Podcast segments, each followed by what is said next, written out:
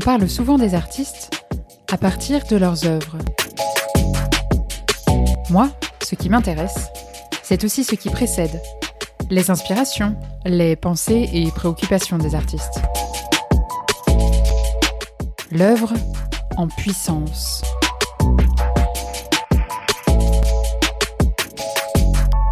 Je suis Oriane Emery et vous écoutez En aparté, le podcast qui dévoile la face cachée des artistes et de leur création.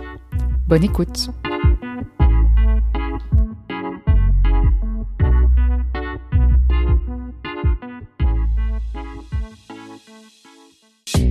Pour ce troisième épisode, je reçois Elsa Gabet, qui est illustratrice à Montpellier. Autodidacte et passionnée par le dessin depuis l'enfance, c'est lors d'un voyage en Birmanie qu'elle décide de professionnaliser cette passion en donnant de l'espace et du temps à ses créations, et réalise alors sa première exposition. Son cheminement artistique se met en marche et débute alors un véritable flot créatif dans lequel elle découvre de nouvelles techniques et de nouveaux sujets d'exploration. Aujourd'hui, son univers se découpe en deux pans. D'un côté, le travail à la main, avec en particulier des illustrations réalisées au point par point qui font la part belle au symbolisme et à l'imaginaire, et de l'autre côté, des créations numériques plus explicites, avec notamment des notes illustrées mêlant texte et dessin. Avec Elsa, nous avons parlé de son rapport à la créativité et de ses rituels d'inspiration, parmi lesquels la marche et le fait de garder toujours ses oreilles et ses yeux ouverts pour être attentif au monde qui nous entoure et ainsi rester disponible pour recevoir de nouvelles idées. Tournée également vers le développement personnel, Elsa nous livre les clés et les ressources qui l'ont aidé à trouver son style, légitimer sa pratique, arrêter de se comparer aux autres. Tout un tas de problématiques auxquelles beaucoup de créateurs font face. Mais sans plus attendre, je vous laisse découvrir cet épisode où la passion et le sourire communicatif d'Elsa vous donneront la pêche pour toute la journée. Bonne écoute Donc bonjour Elsa Bonjour Ariane. Bienvenue sur le, sur le podcast en aparté. Je suis ravie de t'avoir aujourd'hui, même si c'est à distance. Euh, moi, j'adore ce que tu fais, donc euh, je suis hyper contente qu'on prenne le temps de, de creuser un peu euh, tes créations et qu'on rentre un petit peu dans l'envers du décor avec toi ensemble. Et moi, je suis ravie bah, que tu m'aies proposé du coup de participer à ton podcast et je trouve que vraiment l'idée est, est super, donc merci beaucoup. Avec plaisir. Ce que je te propose pour commencer, c'est de te présenter comme tu le souhaites. Ok, très bien.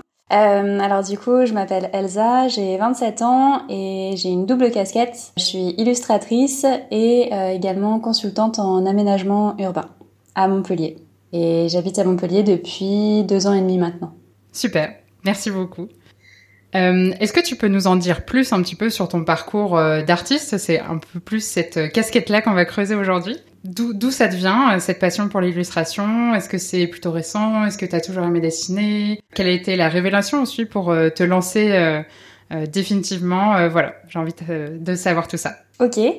alors j'ai toujours un petit peu dessiné en fait, même assez régulièrement depuis que je suis toute petite. beaucoup sur mes cahiers à l'école. et puis en fait c'est quelque chose qui est devenu de plus en plus important euh, au fur et à mesure euh, que mes études avançaient. Et au départ, j'envisageais vraiment comme une passion, c'est-à-dire euh, à côté. Je me suis plusieurs fois posé la question de savoir si, tu vois, je voulais pas plutôt envisager de faire des études artistiques, mais j'étais très attirée aussi à l'époque, donc par des études plutôt de sciences politiques, d'urbanisme. j'ai fait une prépa lettres et ensuite j'ai fait Sciences Po Toulouse et Sciences Po Paris. Et euh, au tout début euh, de mes études, euh, je voulais préparer les concours de la fonction publique. Donc après, ça a bien changé parce que bah, l'urbanisme m'a beaucoup plu et je me suis plutôt redirigée euh, vers ça. Mais toujours en dessinant à côté. J'avais une pratique assez euh, irrégulière et je me voyais pas en fait comme comme une artiste, pas du tout. Pour moi, c'était juste une passion à côté. J'enviais justement beaucoup le talent d'autres personnes et j'étais assez admirative de, de ce qu'ils étaient capables de faire. T'admires qui, par exemple, euh, à ce moment-là? Euh, bah, J'ai pas spécialement de nom en tête parce que ça a beaucoup tourné, en fait. Euh, je sais pas trop euh, quoi te dire comme référence. Enfin, vraiment, euh, en plus, je suis pas une pro des noms, donc je suis un peu la pire personne au blind test, par exemple. donc, donc ouais, non, je saurais pas trop te dire en termes de noms comme ça. C'est un peu ce qui pêche pour moi, les références artistiques. Mais, mais voilà, je regardais beaucoup de choses. je me renseignais beaucoup sur notamment la publicité en fait, je m'ouvrais à beaucoup de formes d'art euh, différentes et de pratiques euh, graphiques visuelles. J'aimais beaucoup tout ce qui touchait à la typographie aussi. Donc je faisais mes petites expérimentations à droite à gauche et tout. Et euh, à la fin de mes études, j'ai commencé à travailler dans le conseil et puis rapidement, je me suis rendu compte que c'était pas pour moi. Et je suis partie en Birmanie et le fait d'être à l'étranger, euh, je me suis dit, bah, en fait, c'est un peu l'occasion ou jamais de me lancer euh, un peu des défis et de faire euh, tout ce que j'ai envie de faire. En fait, là, pour le coup, c'est comme si je recommençais à zéro, personne me connaît, je peux être qui je veux être. Et à cette époque-là, donc j'avais repris un petit peu plus le dessin comme loisir et j'avais envie de montrer ce que je faisais. Et donc du coup, j'ai créé une collection, puis je me suis rendu compte en fait que ça me plaisait vraiment beaucoup et que j'avais envie de pousser un peu plus ma pratique. Et, euh, à qui tu l'as montré cette première collection? Bah alors en fait j'ai créé une collection euh, dans le restaurant euh, de deux amis que je me suis fait du coup à Rangoon euh, deux amis restaurateurs français qui m'ont proposé du coup euh, bah, d'exposer en fait euh, une collection que j'avais fait euh, d'illustrations sur Rangoon et mon quotidien en fait mon expérience de la vie des petites scènes de vie etc donc à l'époque je dessinais vraiment avec les moyens que j'avais là-bas. J'avais quelques feutres j'avais des stylos. Mon père était venu me voir pendant un mois il m'avait ramené plein de feutres et tout et j'avais travaillé avec un imprimeur euh, local pour développer euh, une série de posters en fait et pour euh, commencer à les commercialiser aussi là-bas, mais vraiment de façon amateur quoi, pour essayer. Ça c'était un premier projet autour de l'illustration. Et puis, et puis, ah oui, j'ai oublié de te dire aussi que du coup, quand j'étais petite, j'ai participé à pas mal de concours de dessin. Donc quelque part, enfin, ça a toujours ah été, ouais, ouais, ça a toujours été quand même quelque chose de, de fréquent. Et le fait euh, d'en avoir gagné quelques-uns et d'être aussi euh, reconnu pour ça, je pense que ça, voilà, ça a participé petit à petit de nourrir un truc de, du style, euh, ouais, en fait, peut-être que je me débrouille pas si mal que ça, peut-être qu'il y a quelque chose, et puis bah j'y revenais tout le temps, quoi. Et donc pour assurer euh, ta crédibilité aussi. Euh. Oui, ouais, c'est ça. Et puis c'était vraiment une forme d'expression qui m'était propre en fait. À chaque fois que j'avais besoin de d'exprimer quelque chose ou j'aimais beaucoup passer par euh, le dessin en fait, faire des plans. Enfin voilà. Et euh, quand je suis revenue en France, du coup, après la Birmanie, euh, j'ai décidé de m'équiper et de prendre vraiment au sérieux euh, ce que je considérais à l'époque comme une passion et vraiment là de le professionnaliser. Donc acheter une tablette graphique, investir dans du matériel un peu plus poussé et faire beaucoup plus de place à ma pratique. C'est-à-dire que même physiquement, en fait, avoir un espace bureau pour ça, avoir un temps dédié à ça, euh, commencer à envisager aussi de communiquer dessus sur les réseaux sociaux, etc. Donc en fait, ça c'est ça, a fait un peu boule de neige en fait. Je me suis lancée dans cette première expérience et puis après je me suis dit ah oui en fait c'est possible, ça peut le faire. Allez go, on y va, on va voir ce qu'il y a après en fait. Super intéressant. De, de ce qu'on comprend euh, avec ton parcours, c'est vraiment la Birmanie qui a déclenché euh, cette occasion de se dire why not? Je peux le faire. Et ce qui était une passion, bah, finalement, ça peut devenir plus qu'une passion et euh, une réalité euh, du quotidien. Est-ce que tu penses que c'est le fait euh, d'être partie en Birmanie toute seule et d'être un petit peu hors de ta zone de confort qui t'a permis aussi d'explorer des nouvelles choses et même pour toi-même d'explorer des choses personnellement? Complètement. En fait, la Birmanie, pour moi, c'était vraiment un, nouveau départ après après, bah, la fin de mes études, où j'avais déjà un petit peu bifurqué par rapport à mes objectifs initiaux. Après, une première expérience pro qui me correspondait pas. En fait, je me sentais un petit peu perdue euh, à la sortie de mes études. Euh, j'avais un diplôme qui me permettait de faire plein de choses et en fait, euh, ça me, je, je voyais pas trop ce qui me correspondait. Et le fait de partir à l'étranger, de me retrouver dans un contexte euh, complètement nouveau où en fait, euh, bah, j'étais un peu devenue une éponge, quoi. Enfin, fallait vraiment que je m'adapte, euh, que je comprenne tous les codes. Et ben, je me suis aussi dit, bon, ok, c'est aussi le, le moment où je peux me retrouver seule avec moi-même, parce que pour le coup, effectivement, je suis partie tout seule. Et décider aussi de la manière dont je me présente, décider de ce que j'ai envie de d'acter avec moi-même, en fait au-delà de tout ce qu'on attend pour moi en fait et de tout ce que je pensais qu'on attendait de moi. Voilà, donc euh, j'ai fait un peu le tri aussi, euh, ça n'a pas tout réglé, hein, mais, euh, mais c'est vrai que ça m'a permis d'avancer sur pas mal de choses. Et je me suis confrontée aussi là-bas sur place à, à des gens qui en fait avaient plein de projets pro en même temps. J'avais des collègues, parce que j'ai mon premier travail en Birmanie, j'étais professeur dans une école privée.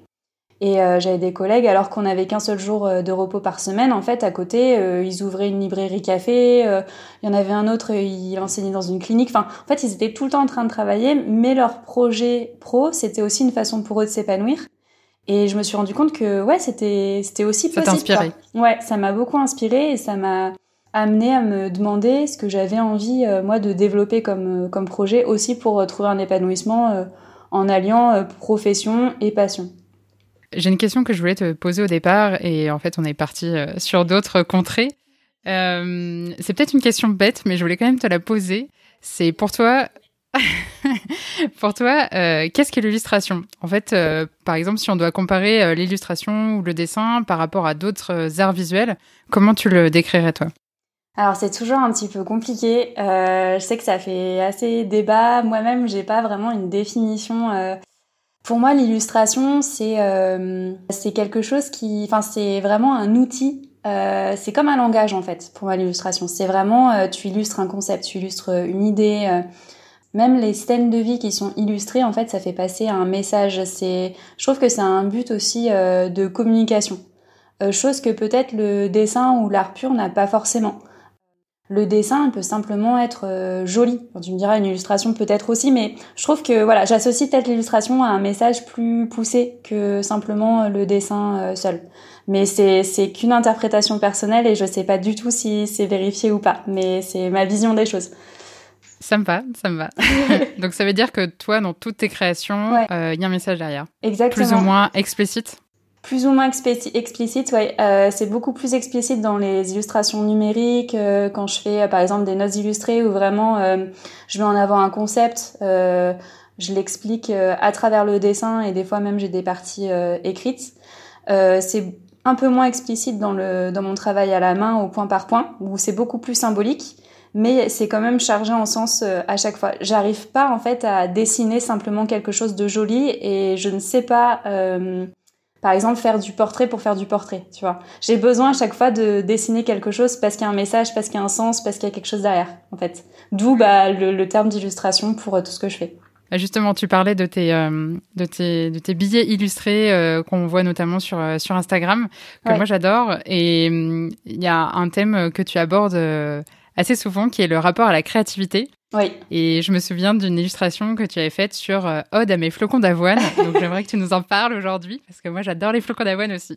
ah, trop bien Et oui, Ode à mes flocons d'avoine, bah en fait euh, ça vient euh, ça vient d'une discussion qu'on avait eue avec des copines. En fait, je par rapport à l'alimentation, je peux être assez comment dire assez maniaque. C'est-à-dire que quand j'aime quelque chose, je l'aime vraiment. Je suis capable de manger ça, mais matin, midi et soir pendant trois mois, il n'y a pas de souci. Et euh, j'étais très attachée aux flocons d'avoine et, euh, et un jour je me suis posée dessus parce qu'on me faisait souvent la réflexion que j'achetais que ça. et je me suis dit mais oui tiens c'est bizarre pourquoi en fait j'ai cette addiction aux flocons d'avoine à ce truc super simple qui n'a pas spécialement de goût en fait. Mais euh, ça fait des années que j'en mange et ça fait aussi des années que finalement bah petit à petit j'ajoute des trucs à ma recette qui me vont de mieux en mieux. Des fois ça varie etc.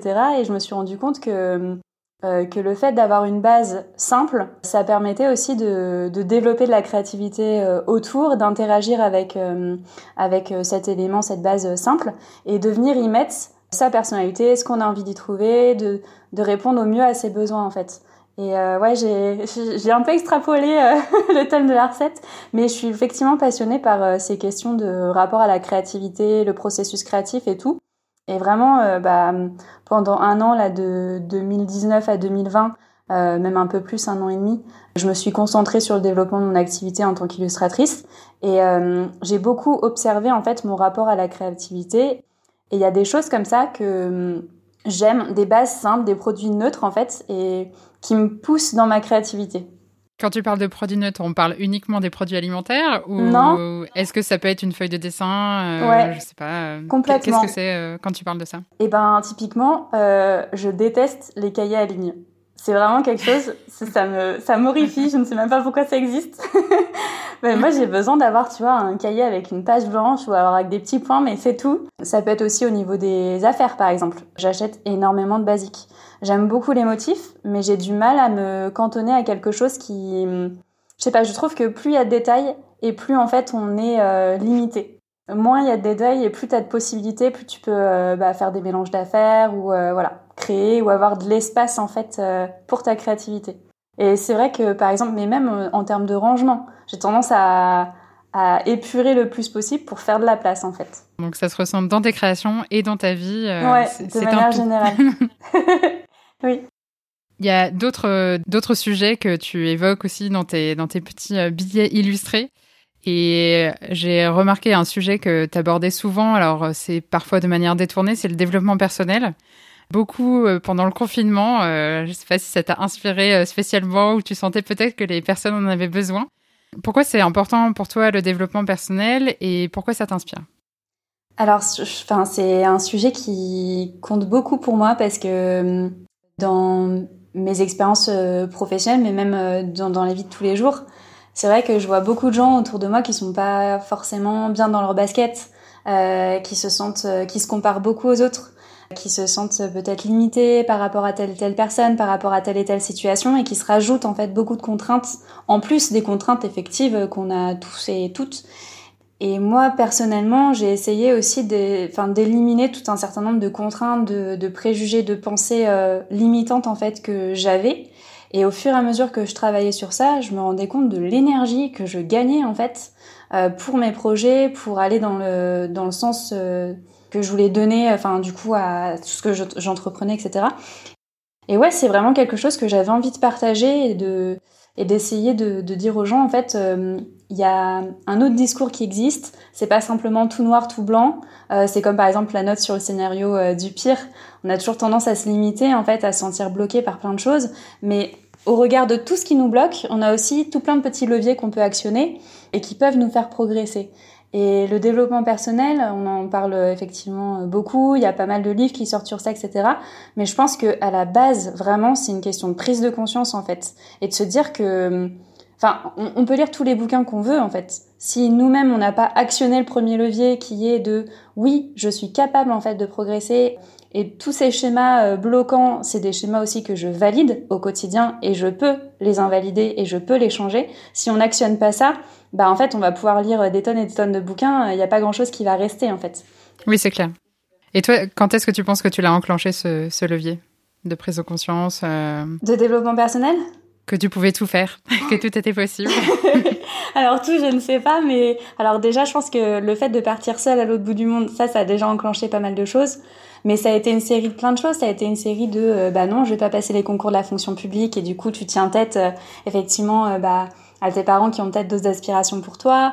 Tu rencontres des personnes qui te font évoluer, qui te font confronter avec euh, un peu tes schémas que tu reproduis à chaque fois, à chaque relation, etc. Et ouais, le fait de partir toute seule vraiment à l'étranger, de devoir euh, euh, me retrouver finalement avec moi-même et réfléchir à ce que je voulais pour moi dans ma vie, etc. Ça m'a fait prendre conscience aussi de beaucoup de choses. Et puis c'est un peu une quête aussi. Euh... moi j'ai vraiment envie de m'épanouir, euh, mais je pense que la quête de l'épanouissement c'est un peu le truc euh, général en ce moment. Alors forcément ça met une pression euh, aussi, mais je trouve que si on la prend de manière positive, ça amène aussi à se poser les bonnes questions.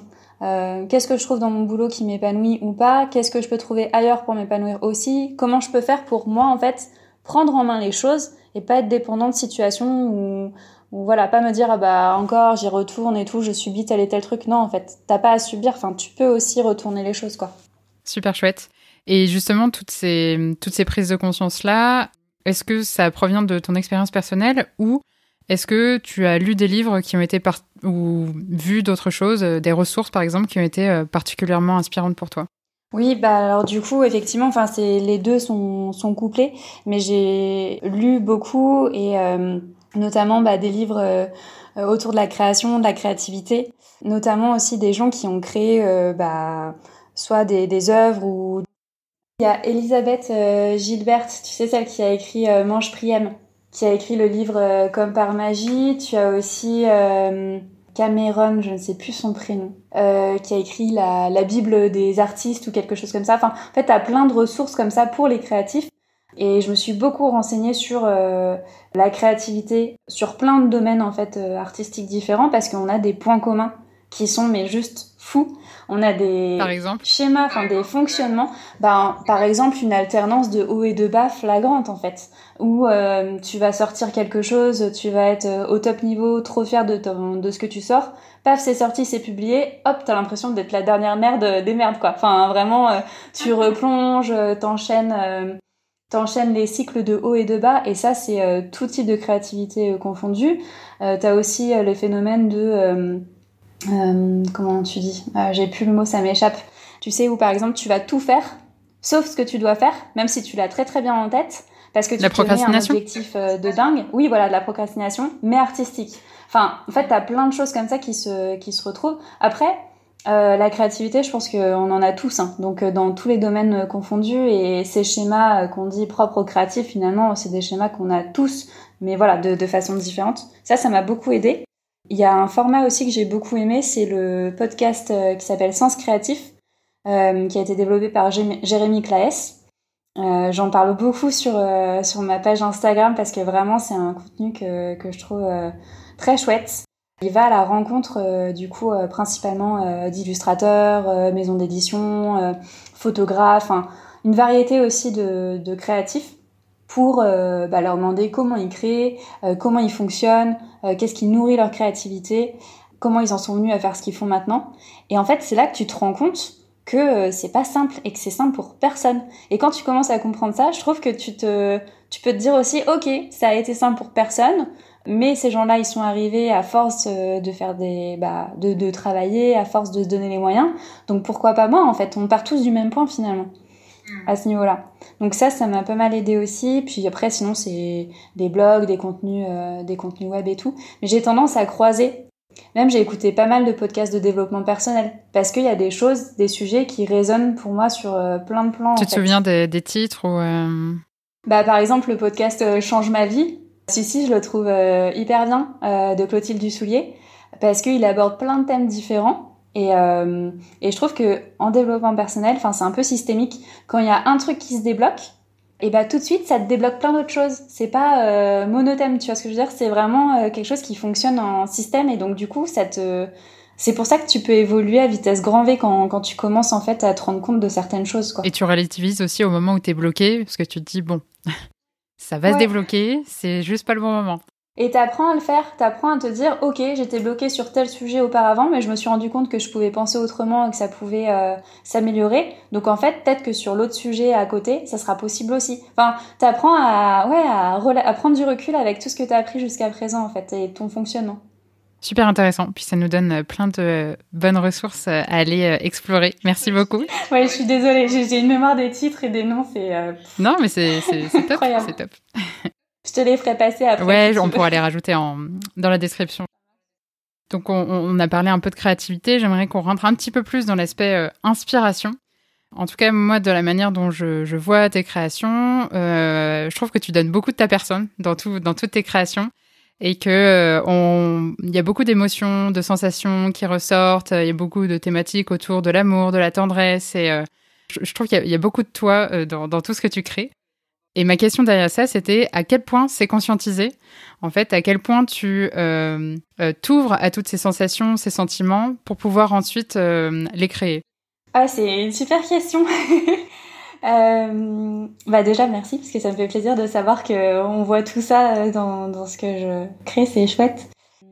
L'illustration pour moi, enfin comme comme on disait tout à l'heure, en fait c'est vraiment un moyen d'expression et donc effectivement c'est un canal mais direct avec euh, ce que je ressens, avec euh, ce qui se passe dans ma vie et, euh, et ma manière aussi d'appréhender certains sujets.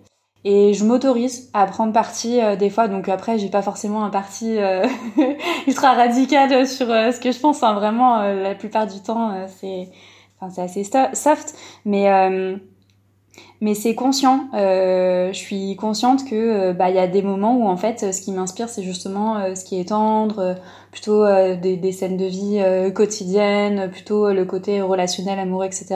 Et ben je laisse aller en fait, je laisse sortir ce qui me vient. Il y a d'autres moments où c'est beaucoup plus confus et j'ai besoin d'avoir, enfin d'aller plus loin dans quelque chose qui est un peu plus un peu plus conceptuel, bah c'est pareil, je laisse aller en fait.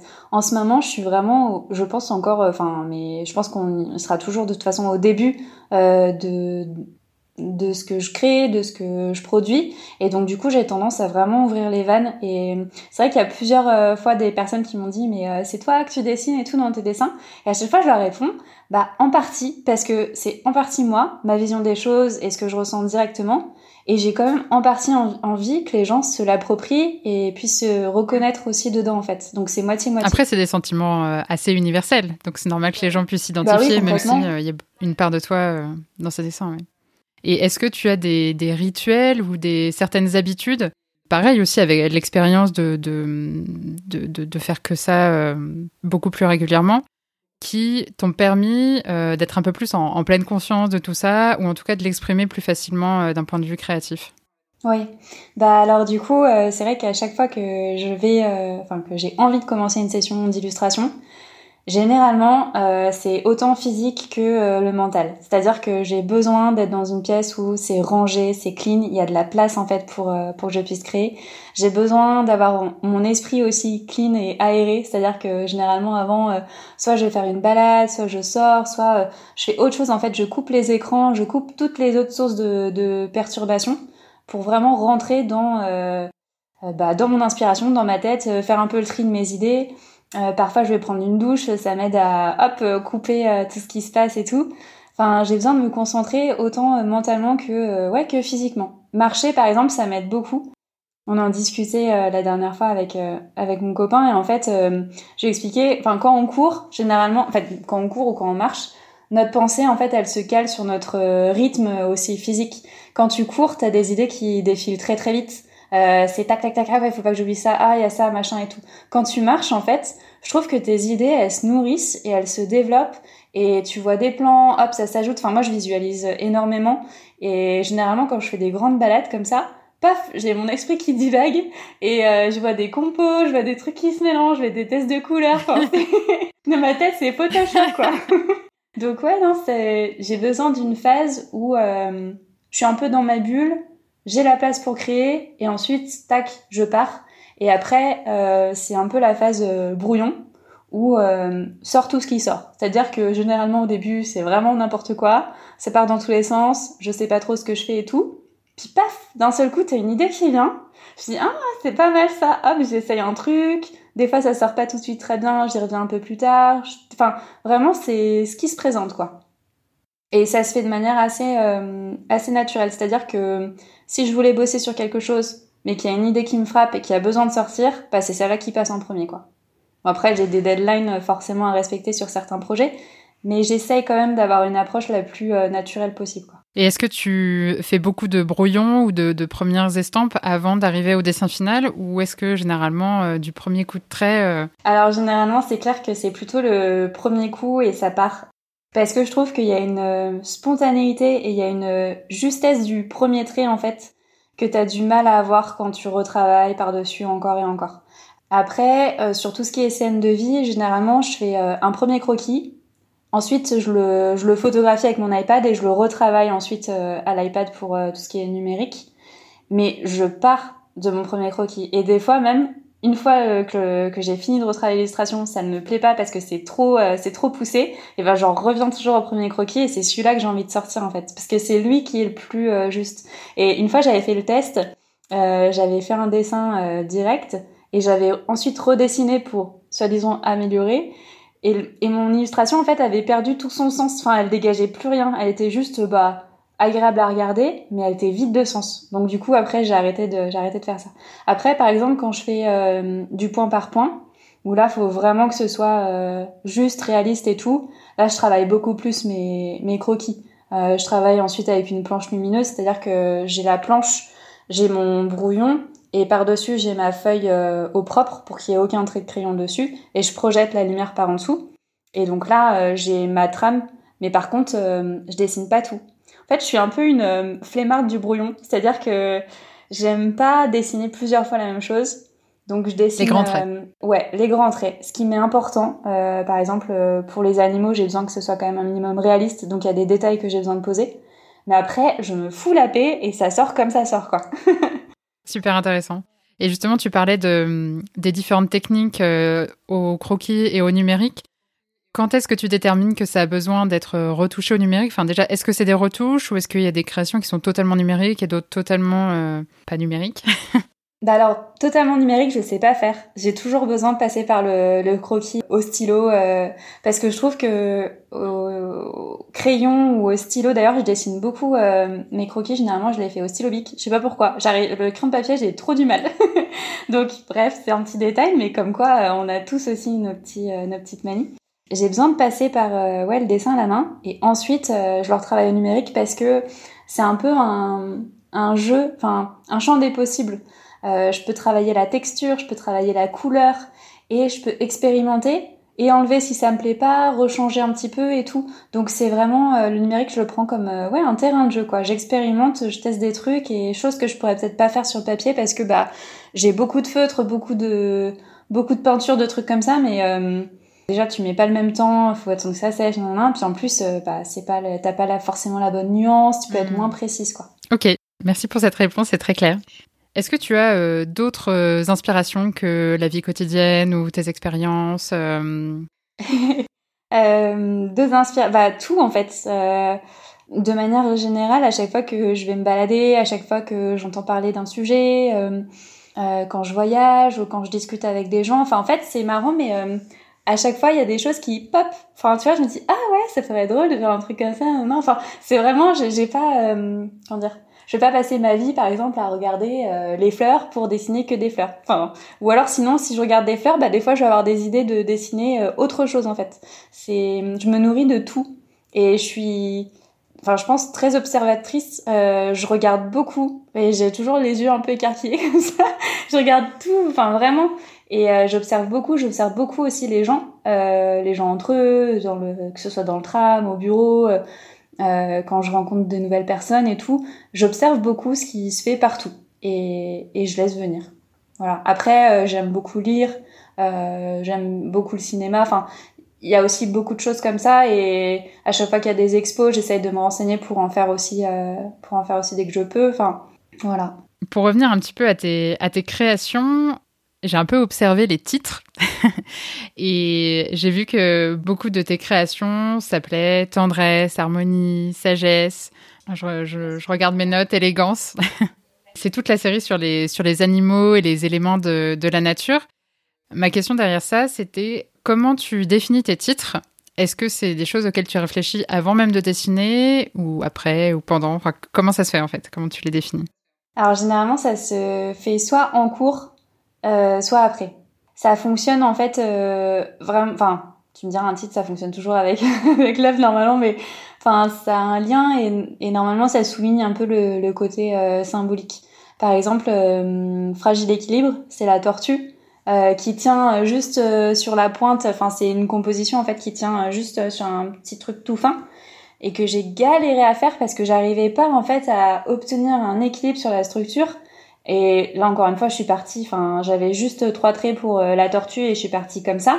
Et je l'ai vraiment structuré. Ok, je dessine un truc d'un côté, un petit truc de l'autre, un, un, un, et ça s'est équilibré comme ça jusqu'à ce que ça finisse sur cette pointe. Et du coup, bah le, le titre euh, m'est venu euh, m'est venu comme ça.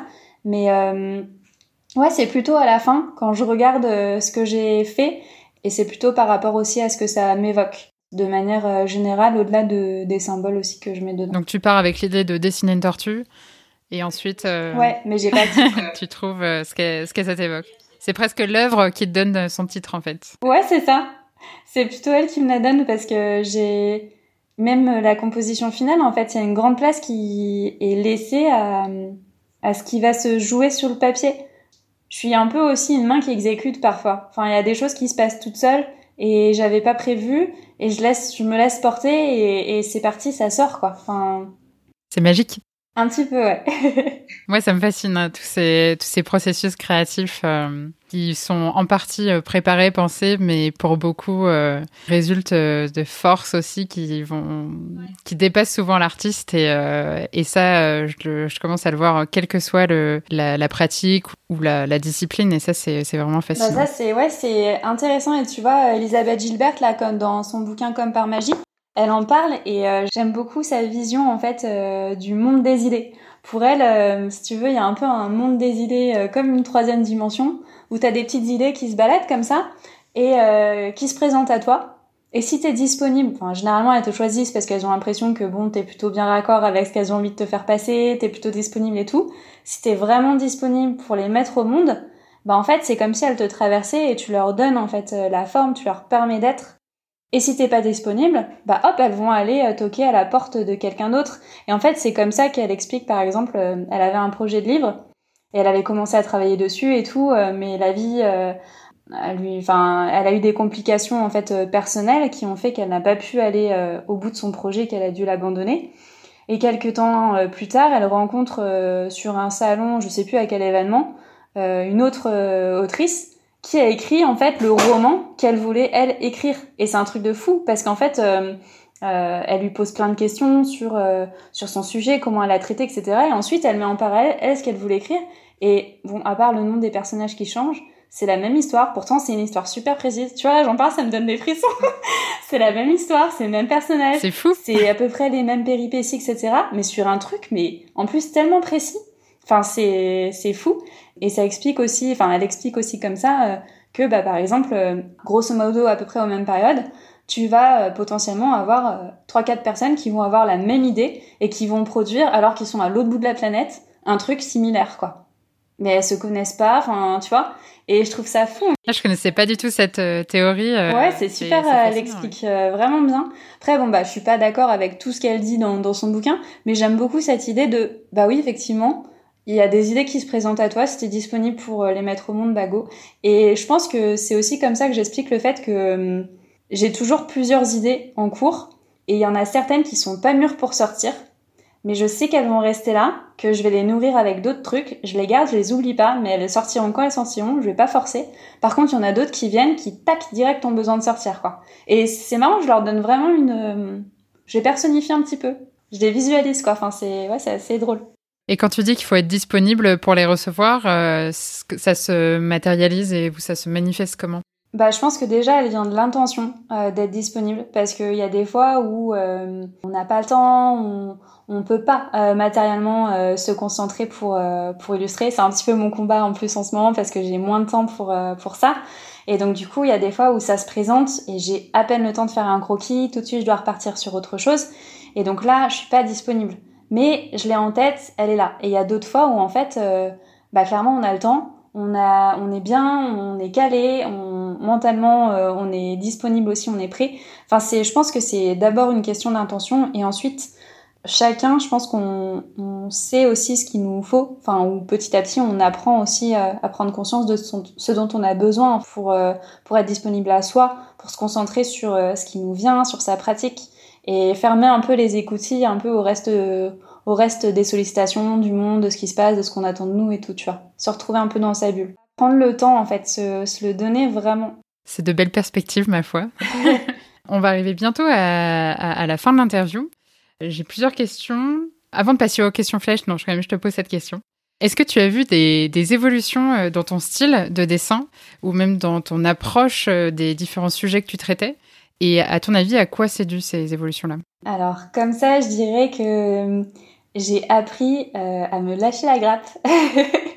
Euh, parce que c'est vrai qu'au début euh, j'osais pas parce que je j'avais beaucoup d'attentes euh, vis-à-vis de ce que j'étais capable de faire techniquement et j'étais jamais satisfaite. Et euh, j'ai appris en fait enfin je me suis rendu compte que c'était pas parce que techniquement j'étais pas au même niveau que d'autres illustrateurs ou illustratrices que pour autant le message ne passait pas. Que pour autant mon illustration en fait n'était pas euh, enfin efficace ou, ou n'avait pas un lieu d'être en fait tu vois. Euh, donc j'ai appris à me la grappe j'ai appris aussi à, à rater à montrer des trucs euh, dont j'étais pas fière. Enfin à prendre du recul aussi avec mon travail et pas me dire que ok je produis ça donc je suis ça en fait. Enfin non je produis ça je peux faire plein d'autres trucs. Mais ça c'est c'est ce qui m'est venu et ça sera comme ça. Et oui c'est pas parfait mais c'est pas grave j'ai envie que ce soit comme ça et, en fait, ça m'a libérée. C'est-à-dire que euh, il y a des choses, par exemple, euh, j'ai très peu de personnages qui ont euh, des bouches. J'aime pas dessiner les bouches Pourtant, je sais les dessiner, hein. c'est juste que j'aime pas ça. Et au début, je m'efforçais à faire des bouches, etc. Je trouvais que c'était trop moche. Je trouvais que mon illustration perdait son sens, etc. Mais parce qu'il fallait que ce soit réaliste et tout. Puis au fur et à mesure, je me suis dit, non mais lâche-toi la grappe en fait. Qu'est-ce que tu as vraiment envie de dessiner? Qu'est-ce que tu as envie de travailler? J'ai dissocié euh, dans, dans tout ce qui était approche technique, j'ai dissocié la capacité à, à, produire un dessin qui, par rapport à l'anatomie, soit correct, de la capacité à dessiner une texture qui soit sympa. Enfin, j'ai appris à dissocier les choses et à me concentrer sur euh, ce qui était le plus important aussi euh, pour moi. Et puis, euh, je pense que, enfin, la pratique évolue aussi quand on teste plein de choses. le fait de passer du dessin à la main au dessin numérique, le fait d'être attentif, de regarder un peu plus en détail les textures, de s'inspirer du travail d'autres personnes, etc. Bah tout ça, ça te, ouais, forcément, ça enrichit ton style, ça enrichit ton vocabulaire créatif aussi. C'est quoi le vocabulaire créatif? Le vocabulaire créatif, bah c'est c'est un peu ça. C'est euh, par exemple pour parler, tu utilises euh, bah, des mots, des expressions, etc. Et ben pour illustrer, tu vas utiliser euh, non seulement des traits, des formes, mais aussi de la texture, de la profondeur. Tu vas mettre du relief ou pas. Tu vas illustrer à plat ou en 3D. tu vas avoir des angles de vue qui vont être différents. tu vas avoir du texte ou pas. Enfin, en fait, c'est ouais, c'est plus un vocabulaire d'ordre visuel en fait. D'accord, ça marche. On va passer aux petites questions flash. Allez. Avec quelle personne aimerais-tu dîner? Oh, j'aurais dû prendre le temps de réfléchir. J'aimerais bien dîner avec Pénélope Bagieux. Ça fait peut-être un peu cliché, mais euh, vraiment, je trouve que elle, a eu une, ouais, une, une carrière en tant qu'illustratrice, BDiste, etc., qui est juste impressionnante. Et euh, au fur et à mesure, en fait, elle a pris de plus en plus euh, parti. Elle a utilisé vraiment son style euh, et son travail pour porter ses idées. Et, et ouais, c'est vraiment une femme hyper inspirante. J'aime beaucoup son travail. Et donc, j'aimerais beaucoup dîner avec elle pour pour savoir, bah, enfin, pour apprendre un peu plus d'elle, savoir comment elle crée, comment elle travaille, et aussi les étapes par lesquelles elle est, elle est passée. Et il y a déjà eu pas mal de, effectivement, de reportages, d'interviews d'elle. Mais c'est ouais, c'est une femme vraiment inspirante. Je confirme. Est-ce que tu lis quelque chose en ce moment? Oui, c'est une BD que j'aime trop. En ce moment, j'adore euh, la bande dessinée euh, de Pico Bug. Pico Bug, euh, du coup, c'est un petit garçon et c'est une bande dessinée qui est réalisée par Dominique Rock. Et c'est vraiment trop chouette. C'est à mourir de rire, autant dans les dessins que dans le texte en fait. Il a une réflexion hyper fine justement sur la créativité, sur le rapport à la vie, aux grandes personnes, euh, enfin plein plein de choses en fait. Et euh, c'est vu euh, donc par les enfants, mais c'est hyper profond. Enfin, tu sens vraiment l'illustrateur derrière, quoi, qui a envie de faire passer ces messages et, et c'est trop chouette. Enfin, je, je rigole énormément. J'aime beaucoup en plus le style des dessins parce que je trouve qu'ils sont simplistes, mais hyper efficaces. Enfin, c'est ce que j'aime en plus dans l'illustration. C'est le côté avec un trait, euh, tu, tu fais une bouille, tu fais une expression, tout de suite ça marche. Enfin, moi, je rigole énormément avec ça. J'aime trop. J'irai voir, ça, ça a l'air sympa. si tu pouvais partir euh, dans n'importe quel pays ou n'importe quelle région demain, où est-ce que tu irais? Mais tellement, j'aimerais trop tellement partir voyager. euh, je sais pas dans l'ordre des priorités parce que il y en a beaucoup qui se bousculent là dans ma tête. Tu vois, j'aimerais bien retourner en Birmanie euh, pour voir un petit peu ce que c'est devenu avec l'avancée des projets, etc. Mais j'ai aussi envie de découvrir euh, de nouveaux endroits. J'ai envie d'aller euh, à Berlin pour découvrir tout le côté un peu euh, hipster, tout le côté ouais un peu graphique aussi. Il y a pas mal de choses qui sont faites là-bas. J'ai très envie de partir au Canada parce que le Canada pour tout ce qui est illustration, art visuel et tout, art graphique, c'est c'est trop bien. Donc ouais, j'ai très très envie de partir là-bas. Franchement, je partirais bien partout en fait. J'ai tellement envie de découvrir tout ce qui se fait, tout ce qui existe et tout que ouais, j'aimerais trop parouder. On, te le souhaite en tout cas bientôt. Merci. Quelle est la dernière chose qui t'a ému Alors là, oh, ça doit être un film, un truc comme ça. Je suis très sensible en fait. Soit un film ou soit, euh, bah, mais vraiment ça peut être euh, plein de trucs. Ça peut être même euh, dans le tram une discussion qui va me toucher entre un enfant et sa maman, ou ça va être, enfin plein de trucs quoi, ou une réflexion qu'on va me faire. après ça dépend ému positivement ou ému triste? Comme tu veux. C'est dur. Je saurais pas trop quoi te dire parce que là je cherche un exemple un peu euh, probant, tu vois. Mais euh, c'est, enfin, il y a tellement plein de trucs qui, qui me touchent euh, au quotidien que du coup, euh, j'ai du mal à, avoir euh, une idée bien précise en fait. Ça marche. Quel est ton plus grand rêve? C'est dur. Par rapport à l'illustration, ce serait de vraiment pouvoir euh, faire que ça en fait, être pleinement illustratrice, avoir mon atelier, mais ça j'en rêve, mais tellement avoir un atelier hyper lumineux avec des plantes partout, avec un espace pour pour vraiment dessiner et être bien en fait avec euh, l'équipement qui, qui me faut, tu vois, mais euh, avec euh, vue sur bah, l'extérieur, avec des arbres, avec plein de trucs. Enfin ouais, c'est vraiment pouvoir faire de la place à cette passion, à cette profession et, et pouvoir bah, vivre de ça, ce serait, ce serait le top. Après, je sais pas si c'est mon plus grand rêve, parce que j'en ai plein, plein, plein, mais c'est un gros rêve, oui. C'est un des rêves. C'est un des rêves. Bah super, merci beaucoup Elsa pour euh, pour toutes ces, ces confidences, ces explications, c'était hyper intéressant euh, merci sur la à créativité. Euh, enfin, il y, a vraiment beaucoup de choses qui sont ressorties et je pense que ça peut inspirer beaucoup de personnes. Bah écoute, j'espère que j'ai pas dit trop de bêtises. ça, c'est à toi de me le dire. Ah, je sais pas. Comment est-ce qu'on peut te, retrouver, soutenir ton travail, te découvrir? Eh bien là, on peut découvrir mon travail sur Instagram. Donc c'est elsa.illustration. Et sinon, on peut découvrir aussi sur Internet www.elsa-illustration.com. Après, qu'est-ce que j'ai encore? J'ai une page Facebook et puis j'ai un Etsy aussi, une boutique en ligne. Donc Elsa Illustratrice. Tout est sur euh, normalement soit sur le site, soit sur euh, Instagram. Et puis, je mettrai bah, les liens aussi euh, dans la description du podcast. Ça marche. Et puis après, bah, si, euh, si jamais vous passez par Montpellier, euh, il y a quelques petites boutiques que vous pouvez venir découvrir, des boutiques de créatrices, créateurs, dans lesquelles il y a aussi mes produits. Donc il y a l'atelier et il y a aussi la boutique Bien fait pour vous et maintenant il y a l'atelier boutique pluriel. Donc vous retrouvez aussi les adresses sur mon site internet. Super. Et eh ben, un grand merci Elsa pour cette discussion et au plaisir de se croiser à Montpellier. Oui, viens. Je viendrai. à bientôt. À bientôt. C'est encore moi. Merci d'avoir écouté l'épisode jusqu'ici. Alors, requinqué Personnellement, en réécoutant notre conversation, ça m'a donné envie de vous proposer encore plus de contenu pour cette nouvelle année. Je vous souhaite la même inspiration et la même énergie pour tous vos projets. Et si vous appréciez ces conversations authentiques et artistiques, abonnez-vous pour être informé de la publication des prochains épisodes et faites-moi signe sur les réseaux sociaux, Facebook, Instagram ou LinkedIn, sur le compte en.aparté.podcast. Je serai ravie d'échanger avec vous. N'hésitez pas aussi à partager cet épisode autour de vous, il pourra sans doute en inspirer plus d'un. Encore une fois, un grand merci pour votre écoute et à très vite pour de nouvelles conversations en aparté.